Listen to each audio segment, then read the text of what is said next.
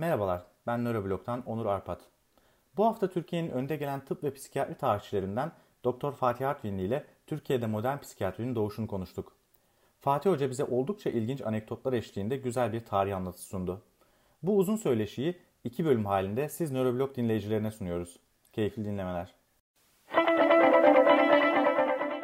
Her hafta yeni konular, yeni konuklarla sinir bilim üzerine sohbetler.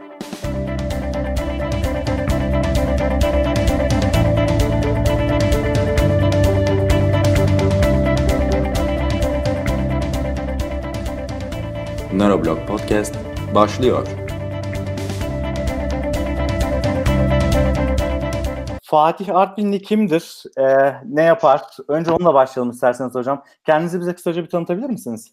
Tamam, çok hızlıca tanıtayım. Ee, böyle biraz atipik bir kariyer e, olacak ama şöyle e, e, özetleyeyim. E, Artvin'de doğdum. E, Sağlık Meslek Lisesi'nden mezun oldum. E, ardından Marmara Üniversitesi Siyaset Bilimi Uluslararası İlişkilerde üniversite eğitimini gördüm. Siyaset biliminde master, tarih bölümünde doktora yaptım. Ee, ama aynı zamanda da üniversite hayatı boyunca da e, 12 yıl süreyle sağlık memuru olarak çeşitli hastanelerde e, görev yaptım. Özellikle gece nöbetlerinde sağlık memuru olarak çalıştım. Birazdan konuşacağımız konuyu çalışırken de Bakırköy Ruh ve Sinir Hastalıkları Hastanesi'nde 4 yıl boyunca e, psikiyatri acil servisinde ve H2 servisinde e, sağlık memuru, hemşire olarak e, görev yaptım. Bir kısa dönemde Harvard'da e, halk sağlığında bir post doktora yaptım e, 7 ay kadar. Acıbadem Üniversitesi'nde tıp tarihi ve etik dersleri anlatmaya devam ediyorum. E, Fatih Hoca'nın çok da güzel bir e, paylaşımlar yaptığı bir Twitter adresi var. Fatih Artvinli 1 e, diye. Onu da takip etmenizi ben öneririm şahsım adına. Ben benim sürekli açıp baktığım bir Twitter adresi. Bugün e, sizin aslında asıl uzmanlık alanınız olan e, Türkiye'de psikiyatri tarihini konuşacağız. Sizin bu konuda yazılmış bir de e, kitabınız var. Aslında sizin doktora teziniz üzerinden çıkmış bir kitap sanıyorum. E, Toptaşı Bimarhanesi. Doğru. Boğaziçi Üniversitesi yayınlarından e, çıkmış bir kitap.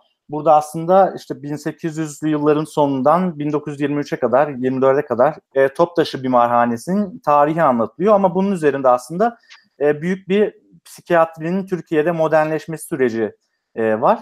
E, oradan yavaş yavaş başlayalım isterseniz. Siz bu kitabınıza nereden başladınız, nereye gittiniz? Önce bir ufak bir kitabınızı tanıtın isterseniz. Daha sonra da oradan başlayalım. Şöyle yapalım. Bu Bakırköy'de çalıştığım yıllarda e, e, yazdığım bir doktora teziydi bu. Özetle Osmanlı Devleti'nde ne zaman bu psikiyatri dediğimiz yeni bir e, tıp alanı nasıl ortaya çıktı, nasıl e, kabul edildi, nasıl kurumsallaştı e, bunu anlatıyorum. Bu görev yaptığım Bakırköy ve halen daha Türkiye'nin en büyük e, nöropsikiyatri hastanesi, aynı zamanda nöroşirurji hastanesi. Bu Bakırköy Toptaşı Bimarhanesi'nin taşınmasıyla 1924 yılında oluşan bir kurum. Toptaşı Bimarhanesi ise 1873 yılında açılmış Üsküdar'daki bir akıl hastanesi. Osmanlı son döneminin en önemli akıl hastanesi. Fakat Toptaşı ise Süleymaniye Bimarhanesi'nden taşınmış 1873 yılında bir hastane. Ee, esas tezim şu, e, çünkü bu taşınmalar içerisinde sadece hastalar taşınmıyor. Yani bir zihniyet de taşınıyor. Şöyle Bakırköy e, Toptaşı'nın devamı, Toptaşı ise Süleymaniye'nin devamı. Dolayısıyla Tanzimat dönemiyle 1839'lu yıllardan başlayarak bu akıl hastanesinin taşındığı 1873 ile 1927 yılında tamamen Bakırköy'e e, transfer edildiği döneme kadar açık kalan bir 55 yıllık bir akıl hastanesi var Üsküdar'da. Süleymaniye'den sonra Bakırköy'den önce. Ne olduysa galiba bu akıl hastanesinde oldu deyip ona e, yoğunlaşmıştım. Bir 7-8 yıllık e, doktora tezinin ardından da e, bunu e, e, kitap halinde e, e, yayınlamış oldum. Kitapta da temel olarak bu üç dönemi anlatıyorum. Yani Tanzimat dönemini, Toptaşı'nın kendi dönemini ve Toptaşı sonrası dönemi. Yani Bakırköy'den de e, kısaca bahsediyorum bu, bu devir e, söz konusu olduğu için. Evet. Aslında ben sizin şimdiye kadar yazdıklarınızı ve röportajlarınızı okuduğum zaman e, şeyi fark ettim. Yani bir yandan e, toplum değişiyor. Bir yandan siyasi işte yönetim biçimi değişiyor. İşte mutlakiyetten meşrutiyete, meşrutiyetten cumhuriyete giden bir çizgi var. E, bir yandan oradaki e, başhekimler değişiyor ve zihniyet değişiyor başhekimlerle birlikte.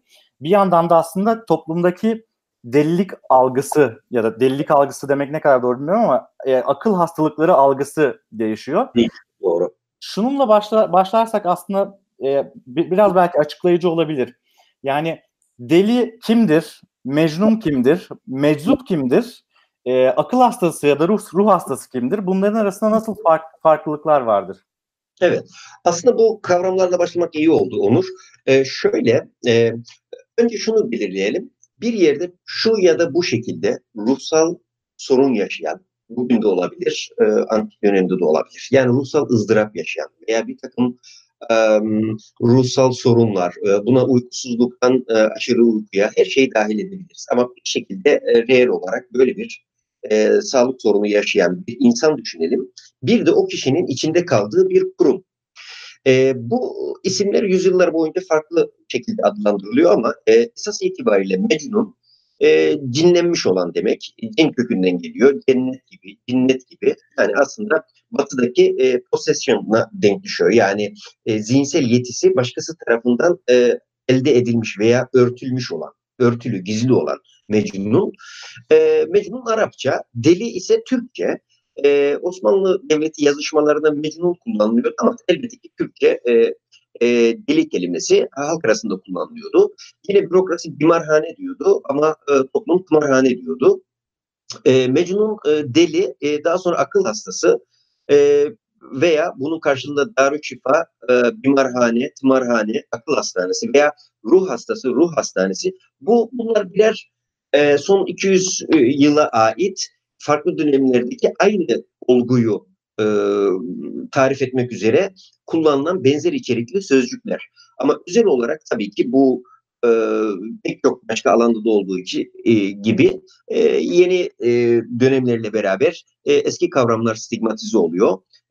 Dolayısıyla Mecnun dediğimiz zaman veya delil dediğimiz zaman öncelikle anladığımız en azından 1800 sonrası için söyleyelim psikotik hasta yani gerçekliğe değerlendirmenin e, yeteneğinin bozulduğu bir takım çizsel veya görsel e, e, hezeyanlarla, halüsinasyonlarla da eşlik eden e, bir tür davranış bozukluğu gibi e, tanımlanabilir o dönem için.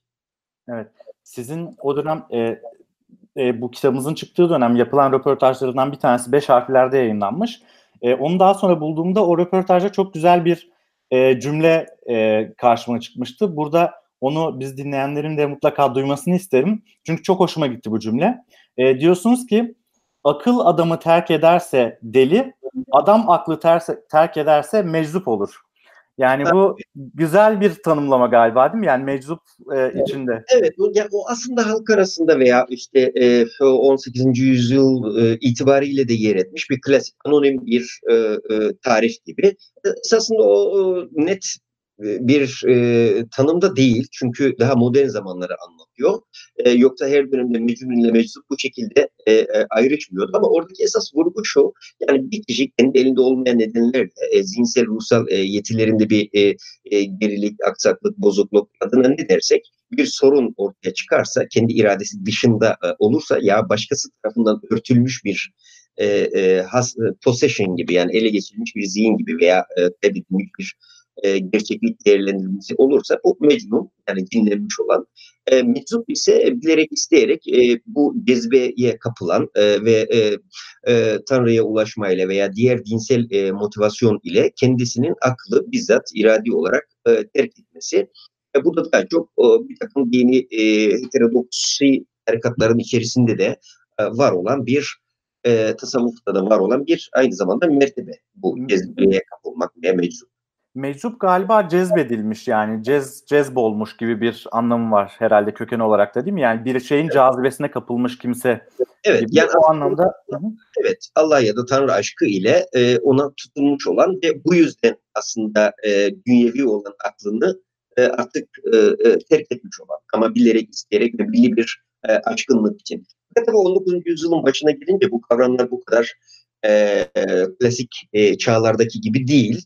E, çünkü artık şehirleşmenin olduğu, e, endüstri yani yavaş yavaş nüfus hareketlerinin çoğaldığı bir dönemde e, İstanbul sokaklarında e, Osmanlı belgelerinde şöyle geçiyor. Meçhulül ahval yani hali belirsiz olan. Kim olduğu belirsiz. Ya bu mecnun olabilir, meczup olabilir, gö göçmen olabilir, muhacir, e, dilenci, e, esrarkeş, e, evsiz, e, e, yoksul veya bir tekkeye bağlı. Yani böyle bir e, karmaşık bir durum var. Yani bunu ayırt edebilmek de e, biraz e, e, modern e, pratiklerin öncesi dönem için zor bir e, e, durum.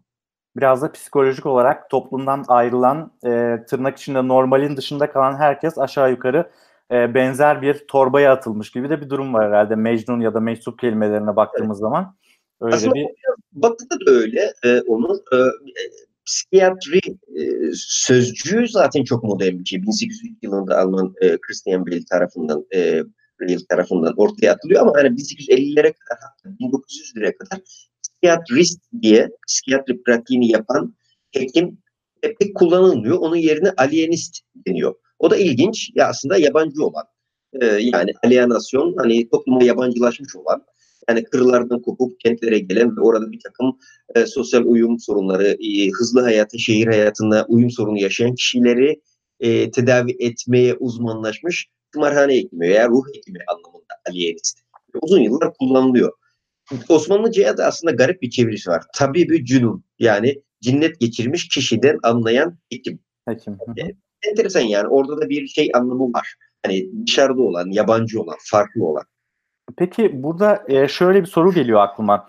Yani e, siz dediniz yani yani bir şekilde hekimler bir yerde müdahil, müdahil oluyor bu meseleye yani ruhsal hastalıkların e, çözümlerine. Ama çok uzunca bir süre herhalde dünyadan daha da uzun süre bizde aslında tabipler, hekimler çok da fazla müdahil olmuyorlar bu ruhsal hastalıklara. Ancak belli bir yerden sonra e, ruhsal hastalıklara tabipler e, müdahil olmaya başlıyor. Dünyada da Türkiye'de hatta Türkiye'de e, sizin işte kitabınızda da geçen şey Türkiye'de e, ilk önce aslında bu ruhsal bozukluklara e, müdahale eden hekimler yabancı kökenli hekimler. E, bunların da en önemlisi işte zaten e, Toptaşı Bimarhanesi'nde kurucusu sanıyorum. İtalyan asıllı e, Mongeri isimli Doğru. bir psikiyatrist. Oradan belki biraz devam edebiliriz. Yani e, Türk hekimlerinden önce herhalde yabancılar başlıyor. Nasıl oluyor bu iş? İtalyan bir hekim gelip nasıl Türkiye'de bir modern psikiyatriye giden yolu açabiliyor? Çok güzel bir soru. Ee, biraz önce aslında dolaylı olarak e, sosyal bilimci arkadaşlar dinliyorsa anlamıştır. Siz e, çaktırmadan bir modernleşme tarifi yaptınız. E, çünkü geçmiş zamanlarda bu hekimler vardı. Sonra ne oldu da e, bu alana uzmanlaşmaya başladılar. Aslında şu oldu. Elbette ki ilk çağlardan beri veya ilk e, yani insan ile birlikte zaten bu sorunlar vardı ve bu sorunu e, şifacılar, ikimizden birileri bir şekilde bunu e, bunlar e, konusunda uzmanlaşmış e, şamanlar, şifacılar birçok kişi vardı. Ama e, daha klasik dönemlerde tabii küçük böyle e, Darüşşifa hastanelerde e, özellikle de İstanbul'un alınmasından sonra Osmanlı Devleti'nde biraz Bizans'tan, biraz Selçuklulardan etkilenen böyle geniş büyük hastaneler vardı ve burada da hizmet veren e, tabipler vardı. Fakat bunlar bütün e, hasta gruplarına yönelik hizmet veren genel bir e, hekim e, mahiyetindeydi, özelliğindeydi.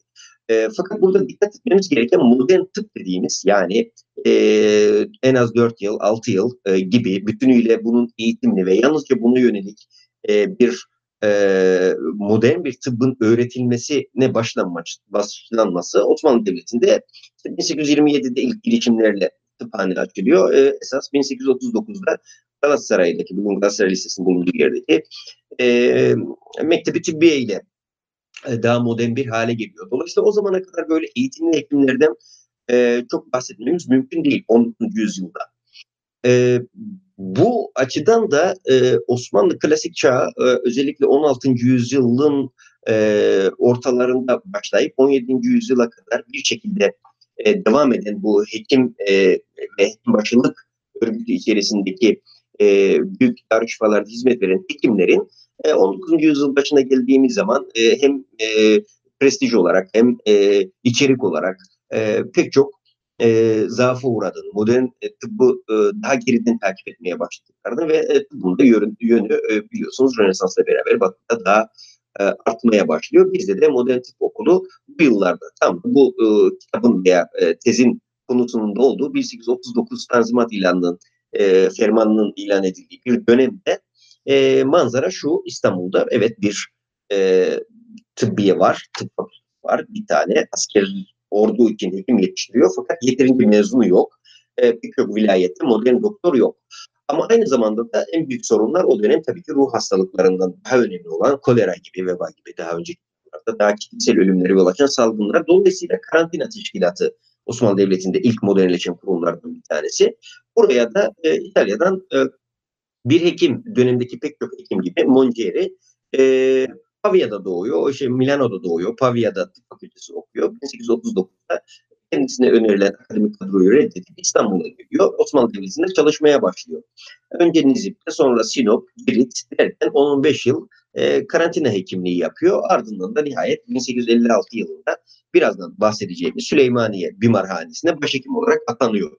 E, onunla birlikte bir takım e, akıl hastanesinde reformlar yapılmaya başlandığını görüyoruz. Dolayısıyla modern psikiyatrinin pratiklerini doğrudan Mongeri ile başlatmak belki doğru olmayabilir ama psikiyatrinin modern tanımının içerisini dolduran pratikleri Mongeri'nin e, hayata geçirdiğini için rahatlıkla söyleyebiliriz. Bu pratiklerde kısaca istatistikler, e, hastaların e, klasifikasyonu, sınıflara ayrıl, e, e, ayrılarak e, ayrı yerlerde tedavi edilmeye çalışılması, e, günlük e, yiyecek, yiyecek, bakım ve klinik vizitlerin yapılması gibi veya işte arkaik usul olarak zincire vurulmanın, zincirlerin çözülüp tıpkı Fransa'daki Pinel gibi onun yerine deli gömleklerinin veya tespit gömleklerinin kullanılmaya başlanması, bir takım kanunlar yapılması, bunlar aslında her tıp branşını da esasında yakından ilgilendiren e, modern tıp pratiklerini e, ortaya koyan bir e, hekim Mongeri. Evet. E, Mon Mongeri aslında bir yandan da e, tabii şey çılgın da bir adam anladığım kadarıyla yani çünkü İtalya'yı bırakıp işte Milano'da doğup e, Pavya'da tıp eğitimi alıp Osmanlı'da kolera doktoru olarak çalışıp daha sonra da bütün bu işlere girmesi hani tabii çok garip bir kariyer yani esasına bakıldığı evet. zaman da. Yani onu böyle bir motive eden bir şey var mı? Ya da mesela e, hiç yani belki o dönem için çok şey değil daha öncesinde daha fazla var ama Monceri Müslüman oluyor mu? Ya da işte böyle bir belli bir motivasyonu var mı acaba Osmanlı'ya e, hizmet etmek açısından? Aa, çok güzel bir soru. Aslında o motivasyonun arkasında belki kişiliğini e, birazcık e, konuşabiliriz. Elimizde e, doktora tezine başladığım zaman çok az bilgi vardı ama aradan geçen 10 yıl içerisinde e, oldukça e, fazla e, e, Monceri'nin yazdıklarını, ailesiyle olan görüşmelerim, daha sonra diğer arşivlerden elde ettiğim bilgiler, yazışmalar, mektuplar vesaireyle şöyle bir özet sunabilirim. Yani Monceri e, esasında çok çok e, idealist bir hekim. Bu e, kesinlikle böyle. Çünkü sırf e, akademideki hocaları e, Avusturya'nın e, işgalini e, e, kabul ettikleri için veya ona karşı çıkmadıkları için e, Birleşik bir İtalya'dan yana olduğu için mesela bu akademik pozisyonu reddediyor. Üstelik de çok e, diploması da e, son derece başarılı, tezi de başarılı ve önemli isimlerle çalışıyor. E, hatta belki nöroloji için önemli hatırlarsınız. Mesela bir, bir Verga e, önemli bir isimdir nöroloji. O, o mesela hocası e, Panizza gibi. E, bir de İtalyan e, tıbbı 19. yüzyılda çok iyi bir durumda. İtalya'dan buraya gelişinin çok nedeni de var. E, o dönemde karantina teşkilatı İstanbul'da ve Osmanlı Devleti'nin farklı yerlerinde, limanlarında kuruluyor. Ücretler görece olarak daha iyi fakat e, burada da tabii ki pratik yapma şansı daha yüksek. E, aynı zamanda da unutmayalım Levantenler yoluyla aslında İtalyanlar ve diğer e, e, Musevi veya Latin Katolikler zaten İstanbul, İzmir gibi belli şehirlerde e, yaşamlarını sürdürüyorlardı. E, Mongeri'nin e, geliş motivasyonlardan bir tanesi bu. İkincisi ise yani gerçekten kolera konusunda ilk e, önemli makaleleri yazan kişi. Hatta bu yüzden de içini kaybeden birisi. Girit'te gerçekten çok sıkı tedbirler uyguluyor. E, bürokrasiye de kafa tutuyor. Yani bunun değiştirilmesi şu şunlar gerekiyor diye. Fakat aynı zamanda da Girit yıllarından asistanlarının e, cenaze merasiminde yaptığı konuşmadan anladığımız kadarıyla orada da özgürlükçü bir isim. Mesela işte e, hiç zengin olarak dönmüyor. Varlıklı bir hekim değil e, aldığını biraz dağıtıyor veya işte köle pazarından çocukları kurtarıyor. Bir, bir şekilde e, ardından iyi sözlerle anılan bir e, hekim olduğunu görüyoruz. E, bir diğer motivasyonu da akıl hastalığına neden e, özel olarak bununla ilgileniyor. Esasında San Celso Hastanesi'nde çok kısa bir süre e, bir yıl gibi bir stajı var. Belki rotasyon, belki bir internlük gibi. Ama e, 1856 yılında saraya yazdığı dilekçede şöyle diyor. Evet diyor şu anda diyor Avrupa'daki belli başlı akıl hastanelerinde yeni bir tedavi yöntemi uygulanmakta. Bu şefkat gerektiriyor, sabır gerektiriyor, hastayla iletişim gerektiriyor. Ve ben eğer başhekimliği bana verirseniz burada modern bir akıl hastanesi e, için reformlar yapacağım diye söylüyor. Hatta arkadaşlar da biraz dalga geçiyor. E, çünkü sultanın kız kardeşinin depresyonunu iyileştirdiği için istediğin e, başhekimliği verelim diyorlar. O, o Süleymaniye tımarhanesini isteyince de şaşırıyorlar. Yani aslında onun bir çözümü yok. Yani neden orayı istiyorsun? Hayır diyor ben çünkü orayı görmüştüm 4 yıl önce. E, hastalar çok sefil bir durumdaydı e, ve ben e, mutlaka burada e, bir değişiklikler yapmak istiyorum. Yani bütün bunlar ve yazıları ve bilimsel çalışma tarzını göz önüne alırsak e, bir e, modernist ve e, dönüşümü sağlayan e, yer yer devrimci değişiklikler de yapabilen ama aynı zamanda da e, bir ıslahat adamı. Yani Tanzimat'ın ruhuna uygun bir e, bürokrat diyebiliriz. Evet. Yani tam da oradan belki devam edebiliriz. Yani Mongerini gelmeden önce e, Süleymaniye Bimarhanesi nasıl bir şeye benziyordu? Orada nasıl bir hayat vardı? O geldikten sonra ve işte Toptaşı ile birlikte yani taşınma ile birlikte nasıl bir hayat ortaya çıktı? Şöyle diyebiliriz yani Süleymaniye e, Bimarhanesi yani eski Süleymaniye Darüşşifası 19. yüzyıla kadar genel hastalara açık bir e, hastane iken 19. yüzyılda artık bu 300-400 yıllık büyük e, ya da Koca Sinan'ın eserleri Süleymaniye gibi, Valide Atik gibi, diğerleri gibi e, artık e, mimari açıdan da e, şehir nüfusunu kaldırabilecek nitelikte değil ve kullanımı da isteyen bu mekanlara yalnızca akıl hastalarını koymaya başlıyorlar. Süleymaniye'de e, bunlardan bir tanesi. Mimarhanede e, Farsça bir kelime ve yalnızca akıl hastalarının bulunduğu yer anlamını taşıyacak şekilde 19. yüzyılda kullanılıyor. E, İstanbul'da çok fazla kurumlar vardı. Sadece e, Süleymaniye'de değil, e, gayrimüslim cemaatlere ait işte Surp Pirgiz, Surp Agop, e, Balıklı Rum gibi kurumlar da vardı. Ama Süleymaniye e, e, Bimarhanesi Osmanlı Devleti'nin en büyük ve e, ve resmi bir akıl hastanesiydi. Yani hükümete ait bir e, hastane. E, görünümü hakikaten e, sefil idi. 19. yüzyıl başlarından itibaren en azından 19. yüzyılın ikinci yarısına kadar bunu nereden öğreniyoruz? Osmanlı arşiv belgelerinden öğreniyoruz. Sürekli tadilat, tamirat ve diğer e, hasta şikayetlerinin yanı sıra bir de seyyahlardan ve dönemin tanıklarının yazdıklarından öğreniyoruz. Özellikle batılı seyyahlar, hekim olanlar sık sık bu tımarhanenin e, aslında e, Müslümanların eskiden e, çok iyi e, bakım yapmış olduklarını duymakla beraber 19. yüzyıl ortasında İstanbul'da çok sefil bir e, hayat sürdüklerini, e, hastaları e, bayram e, zamanlarında ziyaret ettiklerini ve e, halkın e, kadın çocuk, e, erkek, e, şehir halkının bayram ziyaretlerini hayvanat bahçesinde gezer gibi delileri ziyarete gittiğini ve onlar bir parça ekmek, taş vesaire gibi attıklarını e, ve istisnasız hepsinin zincirlere bağlı olduğunu e, yazıyorlar. İlk başta bunlara inanmak zor gibi gelebilir, oryantalist e, anlatılar gibi gelebilir ama e, gerçekten Mongeri'nin geçmiş kayıtlara bağlı olarak da yazdıklarını e, biliyoruz. Hatta bir ara e, Sultanahmet'teki Aslanhane'nin hayvanat bahçesindeki bulunan e, fil, zürafa, panter, e, maymun gibi hayvanların da bir ara geçici olarak bimarhanenin dış avlusuna konulduğunu, atlaslarıyla e, bu vahşi hayvanların birlikte sergilendiğini, bu da aslında e, e, bize yabancı değil. E, Foucault deliliğin tarihinde çok yazar. Avrupa'daki pek çok yerde de böyle bir şey. Çünkü aklın mahvoluşu e, hayvanlaşma veya hayvana dönüş, geriye dönüş olarak e, düşünülüyordu. Ama sonuçta 1840'lı yıllardan itibaren bazı küçük e, modernleşme adımları atıldığını görüyoruz. Ama esas e, daha geniş ölçekli adımlar ise Mongeri yapıyor. Biraz önce bahsettiğim gibi ne yapıyor? Bir defa şunu yapıyor. E, bu değişikliklerin e, en önemlisi 1789 Fransız devriminden sonra meşhur e, Pinel'in, Philip Pinel'in e, Bisetre ve Salpatrier Hastanesi'nde yaptığını yapıyor. Yani çok basit ve sembolik bir eylem ama zincirleri çözme meselesi. E, bu o, en basit öyle e, e, eylem. Yani e, artık hastaları e, fiziksel olarak sınırlamayalım ama onlar bir bahçe içerisinde geçsin. E, haftanın e, üç günü onları muayene edelim.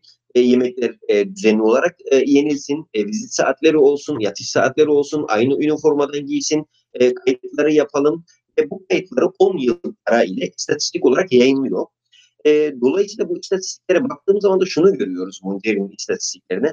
Hangi mevsimde kaç tane kadın hasta, kaç tane erkek hasta, ne zaman girdi, bunun semptomatolojisi, semptomatolojisi neydi, e, etiyolojisi neydi, yani e, hangi belirti gruplarına göre ne tür hastalıklar görülüyordu, hangi sosyal sınıflarda birliğin nedenleri ne şekilde ortaya çıkıyordu, ne kadar süre kalıyorlardı, neden ölüyorlardı, tekrar geliyorlar mıydı, e, kapasite sorunları neydi gibi geniş ölçekli bir epidemioloji e, araştırması gibi düşünebiliriz. Yani 60 sayfalık e, önce makaleler sonra kitap halinde yayınladığı bir e, eseri var. Bu aslında doğuda dililiğin e, uygarlık ile veya günlük hayatla ilişkisi üzerine e, e, kafa yorulan ilk metinlerden bir tanesi. Bazı tespitleri bugün de geçerli diyebilirim.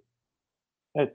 Peki şu aklıma geliyor yani aslında zincirleme e, şeyi daha sonrasında hoş görülmeyen ve işte e, bir şekilde sonlandırılan zincirleme e, yöntemi e, bir şekilde akla yatkın bir yöntem. Çünkü biz biliyoruz ki psikiyatrik hastalıkların çoğunda, psikotik hastalık hastaların çoğu e, yani belli bir ateşlenme dönemi vardır. Daha sonra yani o dönemde saldırgan da olabilirler ya da huzursuz olabilirler. Ama belli bir süre sonra kendiliğinden de bir iyileşme dönemi görülür. E, öte yandan baktığımız zaman şey merak ediyorum. O dönemde işte bildiğimiz anlamda bir e, farmakoterapi falan yok yani öyle ilaçlar yok. Belki otlar, bir takım halk e, şeyleri var. Halk e, ne denir bilgeliği olan bir takım bitkisel ürünler vesaire falan var ama e, ben yani baktığımız zaman hani çok da fazla bir te- alternatifin olmadığını görüyoruz. Başka ne gibi e, şeyler var? Mesela Batı'da galiba daha çok işte soğuk duş falan işte üzerine su sıkma gibi ta- bir takım şeyler var. Başka ne tür e, tedaviler uygulanıyor Süleymaniye'de ya da Toptaşı'nda? Evet. Aslında bunu bugünün geriye e, cevaplamak daha belki kolay olur. Önce şunu tespit edelim. E, bir defa e, psikofarmakolojik devrim veya psikofarmakolojinin gelişimi 1950 sonrası. Yani bugün bildiğimiz anlamda modern antidepresanlar, duygu durum düzenleyicileri veya antipsikotiklerin icat olduğu piyasaya sürülmesi 1950. 50 öncesi bir takım deneysel tedavileri var. Sıtma ateş tedavisi işte e, veya daha öncesinde e, diğer e, hidroterapi gibi bir takım yöntemler var.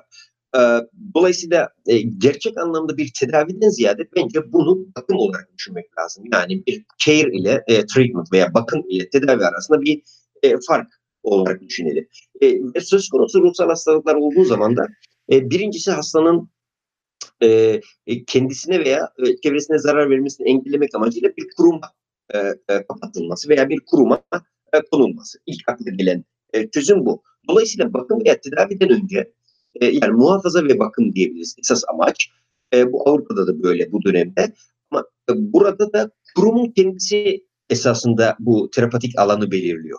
Bu da e, modern e, dönemlerde 19. yüzyılda özellikle e, Avrupa'da ve e, Amerika Birleşik Devletleri'nde e, bir salgın şeklinde şehrin dışında çok geniş araziler üzerinde bir takım hayırseverlerin inşa ettiği veya bir takım e, dini oluşumların e, bağışladığı vakıflar aracılığıyla e, onun tekrar retreat e, deniyor ona da. Kıra yeniden dönme ve orada toprak ile e, uğraşıp e, zihnini başka şeylerle meşgul etme ve bir aile gibi bir aile disiplini içerisinde onu yeniden topluma e, kazandırma gibi pratikler var. İlaçlara gelince de esasında e, mesela 1880'li yıllarda eczacı e, Yanko'nun Toptaşı'ndaki eczacı defterini bulmuştum Osmanlı arşivlerinde. Orada e, sipariş listesine baktığım zaman müsekkinat ve münevvinat yani sakinleştirici yani sedatif ve e, hipnotik e, uyarıcı e, ilaçlar e, ilaçlar dediğimizde bitkisel droglar veya kökler e, kullanıldığını görüyoruz ama psikiyatride de modern psikiyatride de sinir bilimde de esasında geldiğimiz noktada bu anlamda bir ortaklık olabilir.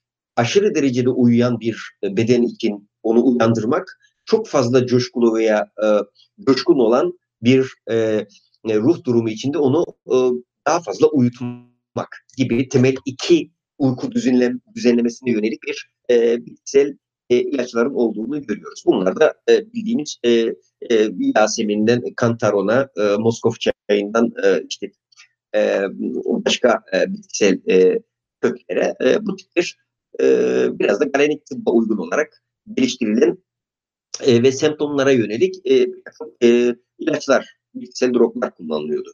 Evet. Ee, yani ben de Edirne bir mahanesini geçen sene ziyaret etmiştim. Orada da hani sizin söylediğinize benzer şeyler gelmişti. Aynı zamanda bir de hani şey bol miktarda baharat galiba e, kullanılıyordu. Hani o baharatların da hani bir takım e, iyileştirici ya da sakinleştirici güçlerine e, olduğu düşünülüyordu. Aslında bir takım güçleri de var. E, nispeten kanıtlanmış olanlar da var. Aslında ilginç. E, baharat deyince aklıma geldi. Şu da var. E, esasında temel amaç eğer e, çok hareketli veya e, e, bir şekilde e, bugünkü anlamıyla manik veya e, daha coşkulu, daha e, yerinde duramayan ya da daha aktif bir bedeni e, çok basit bir yöntemiyle çok bilinen antik Yunan'dan beri kullanılan bir yöntem müsil yani ishal yapıcı ilaç müsil.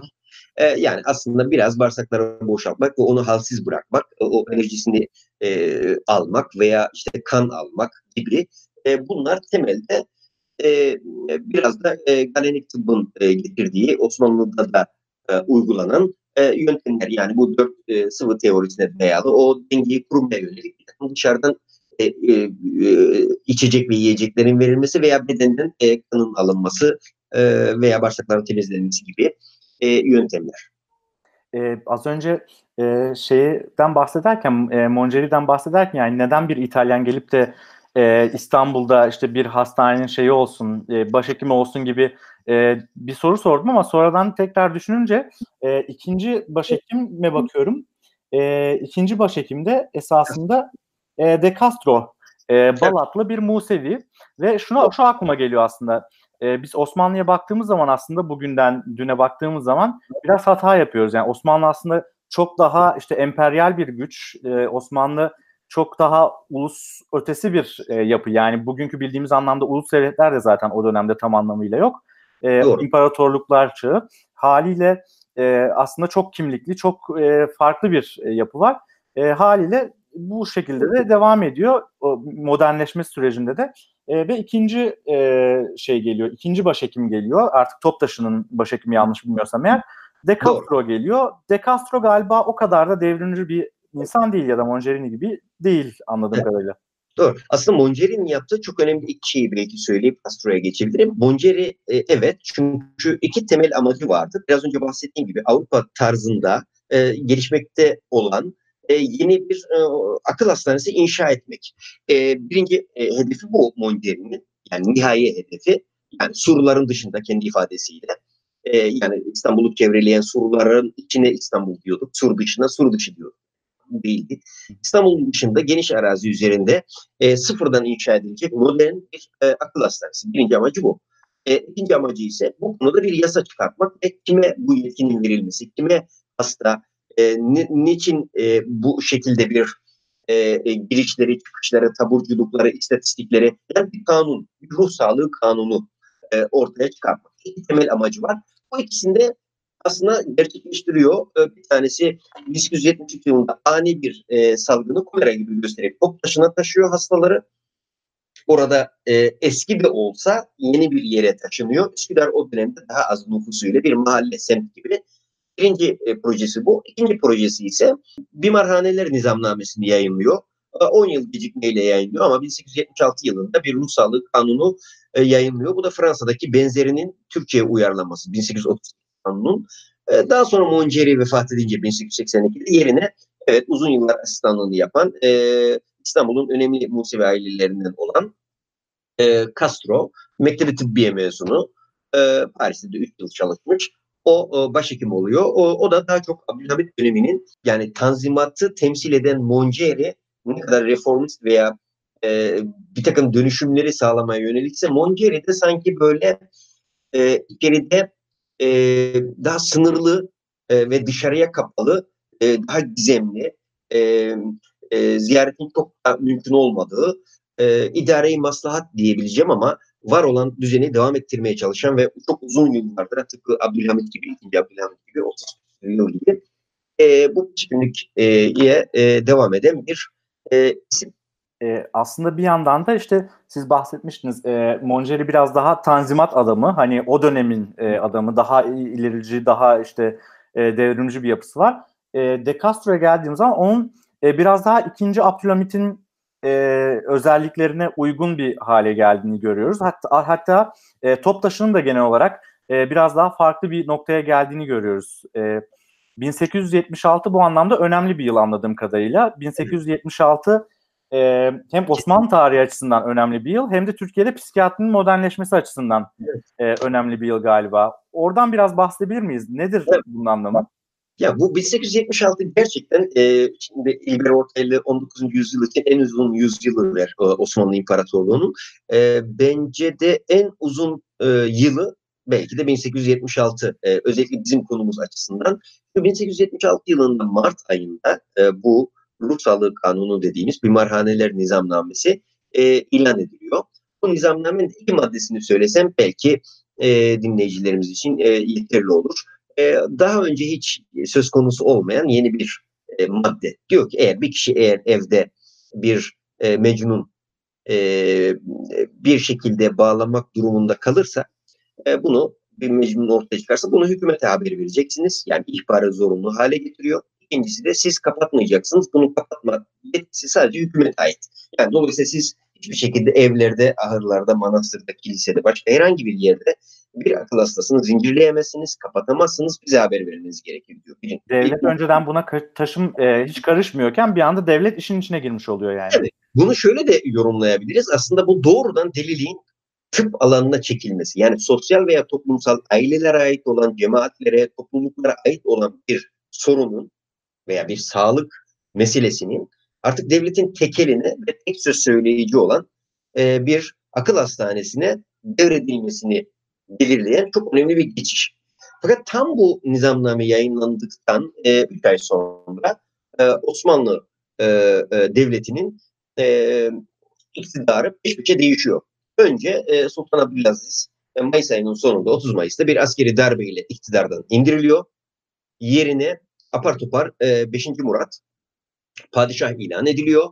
Bu arada da 5 e, gün sonra e, Abdülaziz e, Feriköy'deki atıldığı sarayda e, iki bilekleri kesil halde e, bulunuyor. E, ölü bulunuyor ve bu halen e, işte tartışılan intihar mı, cinayet mi e, e, meselesi. Fakat daha net olan bir şey var. Abdülaziz'in bu trajik ölümü e, şüphesiz 5. E, Murad'ı e, etkiliyor.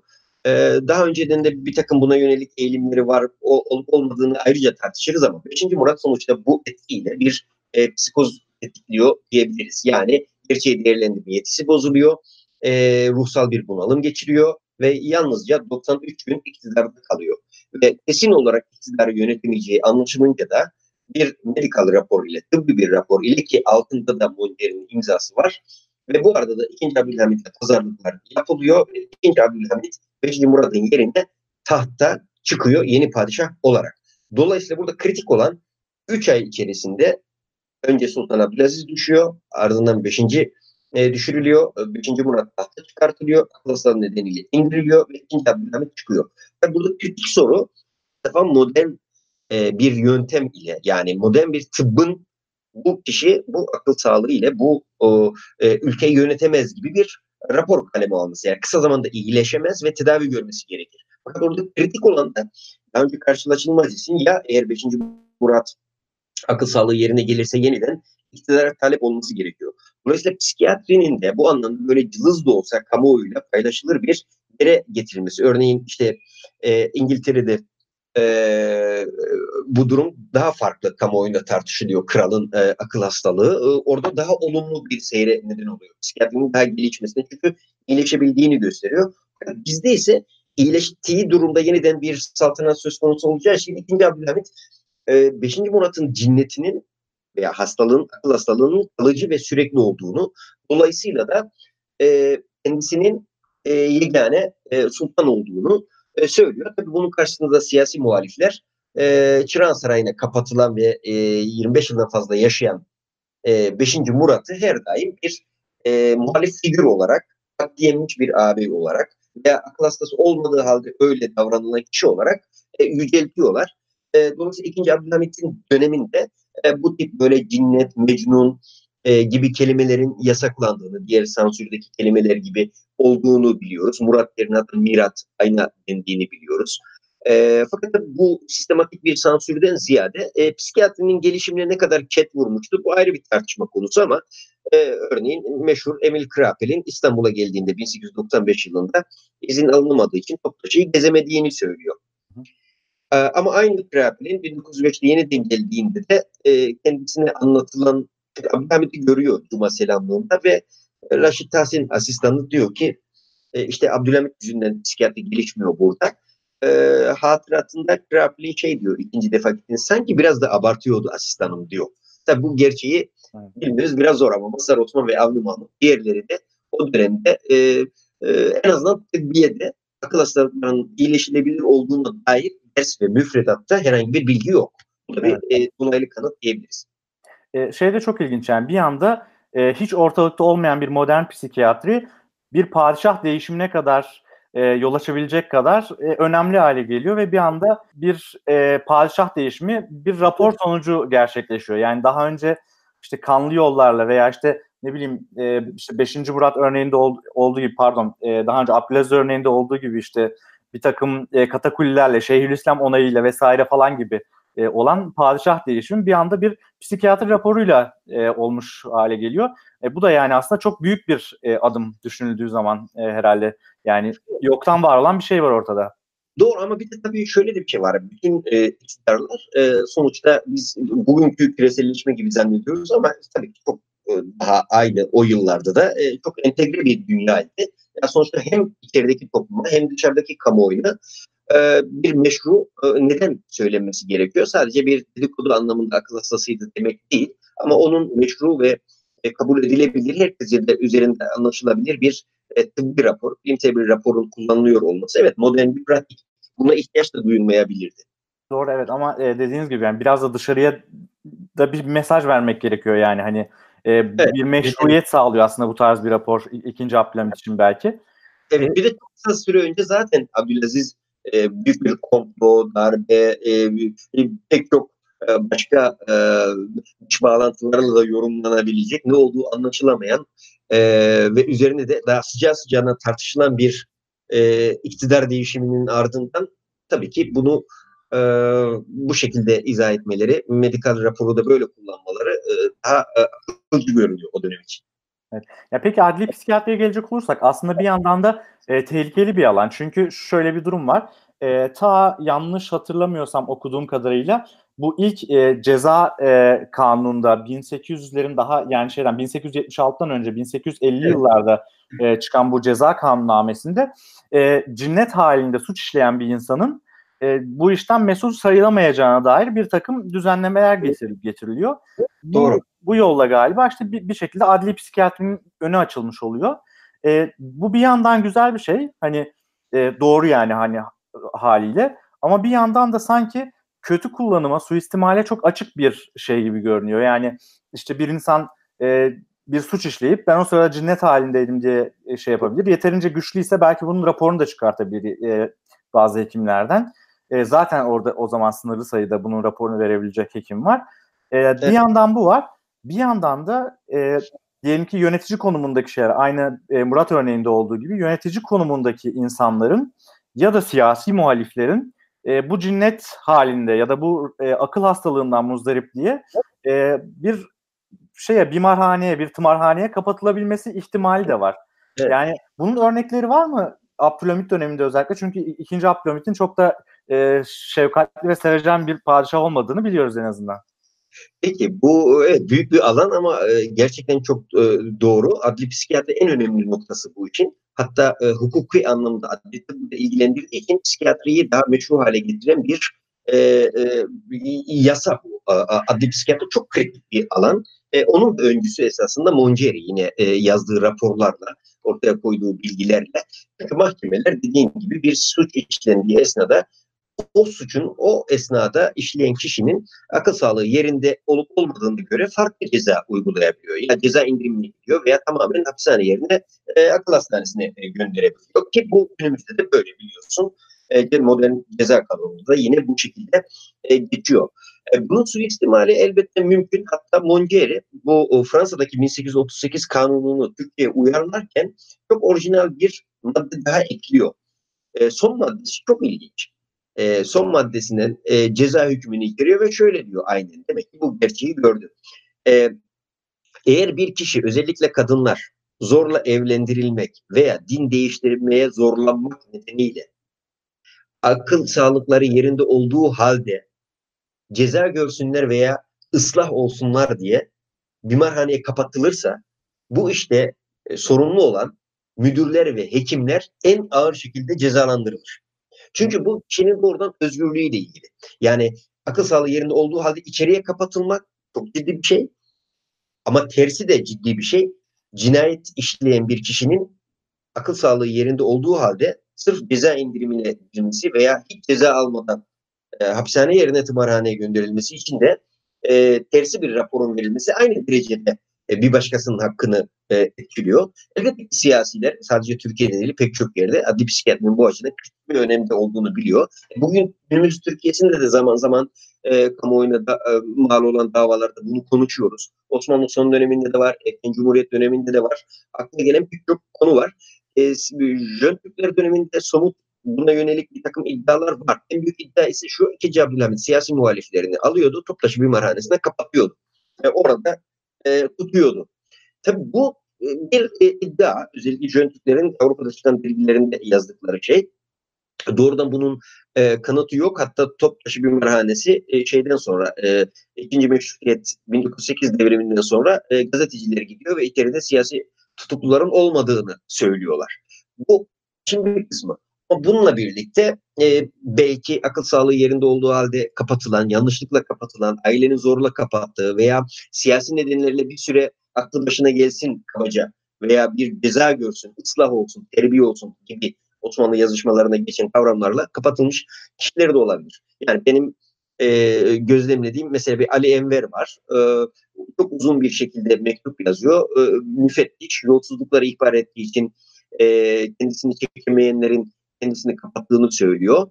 E, orada iki buçuk ay kalıyor. Çıkınca da 5-6 sayfalık nefis bir mektup yazıyor saraya. Kamera tabii ki orada çıkardı şaşmamak lazım diye. Ama tabii e, Ali Enver'in ileriki yıllarını da e, takip ettiğimiz zaman bir takım böyle örtük hezeyanlardan veya bir takım böyle dilekçe vermeye devam ettiğini görüyoruz. Fakat bu hakikati e, değiştirmez. Ruh sağlığının o esnada doğru olup olmamasından daha önemli olan gerçekten içerideki gözlemleri. Ama içeride gördüğü manzara ise gerçekten sefil bir manzara. Yani akıl hastalarına e, çok kötü davranılan, yeniden Süleymaniye günlerine dönecek kadar sıkı bir disiplinin ve çok kalabalık bir hastanenin e, bakımın çok kötü olduğu bir bimarhane anlatıyor bize. Toptaşı Bimarhanesi 1893-94'te. Zaten o yılda bin kişiye kadar e, hasta e, yükseldiği için e, bimarhanede ciddi bir kolera e, çıkıyor yeniden ve 86 kişi bir ay gibi bir sürede e, ölüyor. E, onu soracaktım ben. Yani mesela Ali Enver'den bahsettiniz. E, tabii yani oraya girmek de belki e, özellikle o dönemde 1800'lerin sonlarından bahsediyoruz. Hani zaten insanın psikolojisini zorlayacak derecede kötü bir deneyim olabilir ve tabii bunun sonucu olarak da insan bir takım hezeyanlara girebilir belki e, hayatın ilerleyen döneminde. Bu yani binlere kadar çıktığını söylediniz. Hasta sayısı kaç aslında Toptaşı, Toptaşı Bimarhanesi'nde? Kaç kişi var? Kaç kadın, kaç erkek var? Gayrimüslimlerin durumu ne? Bunlar da aklıma gelmeyen. Evet. O zaman sosyal özelliklerinden biraz bahsedelim. Ee, Süleymaniye'den başlayayım. Süleymaniye'de e, 1845-47 yıllarında Vakıf Ureba Hastanesi e, açıldıktan sonra e, Haseki'deki, Haseki Darüşşafakası'ndaki kadın e, hastalar e, Süleymaniye'ye taşınıyor. Dolayısıyla biz 1845'lerden itibaren iki tane bir kadın koğuşu, bir erkek koğuşu olmak üzere e, bu sistem var. Her zaman e, iki katı daha yüksek, bazen üç katı, erkekler kadınlardan daha yüksek.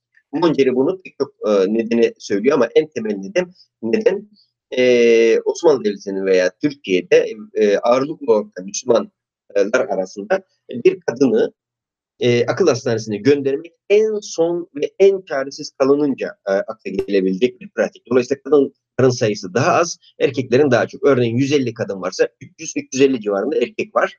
E, Süleymaniye'nin kapasitesi 350 kişi maksimum. E, ama Süleymaniye taşındığında da en fazla 400 kişi alabilecek bir yer. Fakat 1876'dan sonra biraz da bu kanunun da etkisiyle herkes bu defa e, vilayetlerine ve diğer yerlerden de hasta göndermeye başlıyor. Ve sayılar 500, 600, 700, 800 derken e, neredeyse işte bahçede birkaç yüz kişinin e, yarı çıplak yattığı, e, koğuşlarda bir yatak 2-3 kişinin yattığı, e, elbette ki salgına da sebebiyet verecek derecede hijyenin, düzenin, bütün şeyin e, bozulduğu bir e, yerden bahsediyoruz. Dolayısıyla ideali 400-450 olması gerekirken 900'e kadar e, çıktığını biliyoruz. Tam koleranın patlak verdiği dönemde. Daha sonra da yine 400 ile sınırlandırılıyor. E, fakat daha sonra işte yine e, ikinci meşrutiyetten sonra yeni bir reform e, ortaya çıkıyor. Ondan sonra yine sayılar yükseliyor e, ve savaş yıllarında 1914'ten sonra yine e, bir kere daha e, Süleymaniye günlerine dönüyor. 700-800 hastaya çıkıyor. E, Masar Osman'ın son döneminde yine hasta sayısı 600-700 arasında. Hı hı. Yani e, Bakırköy'e yaklaşık bu hasta sayısıyla devrolunuyor kurum. 650-700.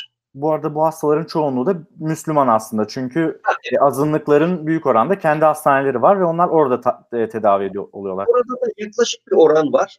Yüzde onu e, gayrimüslim. E, bunlardan da Musevilerin e, 1895 yılına kadar e, bir hastanesi olmadığı için Orhaim Balat Hastanesi o zaman modern anlamda kurulduğu için e, Musevilerin bir kısmı e, Balıklı Rum Hastanesi'ne e, gidiyor ama bir kısmı da e, Topbaşı'na geliyor. Yani e, Katolik, Gregorian e, Hristiyanlar yanı sıra bir de Musevileri e, sayarsak e, gayrimüslimlerin oranı yüzde onu e, çok da geçmiyor. Çünkü dediğiniz gibi kendi kurumlarında yer bulamazsa ancak e, buraya geliyor veya adli psikiyatri hastaları bu kuruma geliyor.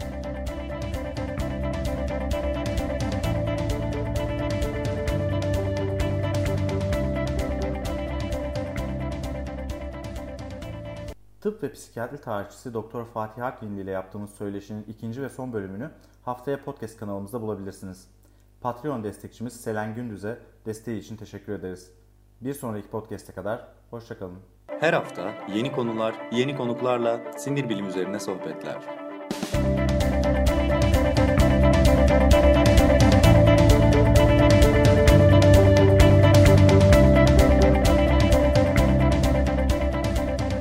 Nöroblog Podcast sona erdi.